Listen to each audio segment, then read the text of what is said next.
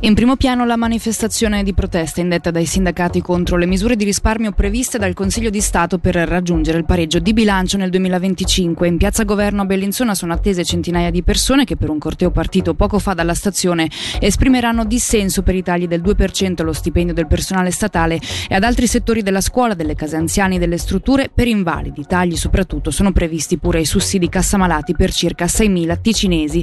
Alessia Bergamaschi sul posto per noi ha intervistato Mattia Bosco Bosco del SIT Sindacati Indipendenti Ticinesi. Noi abbiamo avuto un ottimo riscontro sulla partecipazione ci saranno i dipendenti pubblici e i dipendenti degli enti parapubblici, coloro che verranno toccati da delle misure di risparmio. Sono qua per manifestare il loro disappunto per dei tagli di salario che ritengono ingiustificabili. Non è sempre facile, alcuni hanno timore di essere riconosciuti o di manifestare.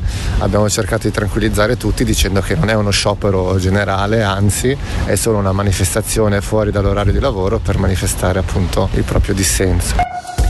Un incidente mortale si è verificato oggi in Verzasca poco dopo le 11.30 presso un'abitazione di Brione. Un cinquantenne svizzero è stato colpito dalla pianta che stava tagliando con una motosega, cadendo poi da un'altezza di circa 4 metri. Nonostante i tentativi di rianimazione, i soccorritori sul posto non hanno potuto che constatarne il decesso. Torniamo alla politica, 30% di passeggeri in meno sulla tratta ferroviaria del San Gottardo dopo il deragliamento di quest'estate.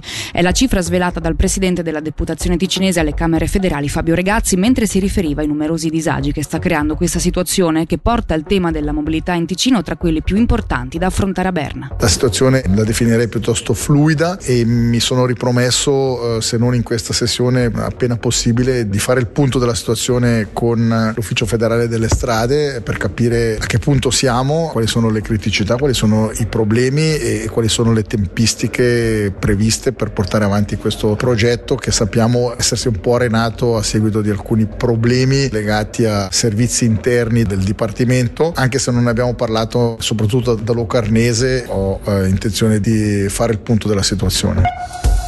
Una pena che non superi i due anni sospesi con la condizionale, questo quanto chiede la difesa del 23enne portoghese comparso oggi alla sbarra che a febbraio del 2021 causa la morte di una 17enne nei parcheggi del centro commerciale di Grancia quando la sua auto con la vittima e altri tre giovani a bordo si è ribaltata durante una gara notturna. Le accuse di cui deve rispondere sono di omicidio intenzionale per dolo eventuale e lesioni intenzionali gravi. La sentenza è attesa per domani alle 16. È tutto per ora, l'appuntamento informativo torna tra un'ora.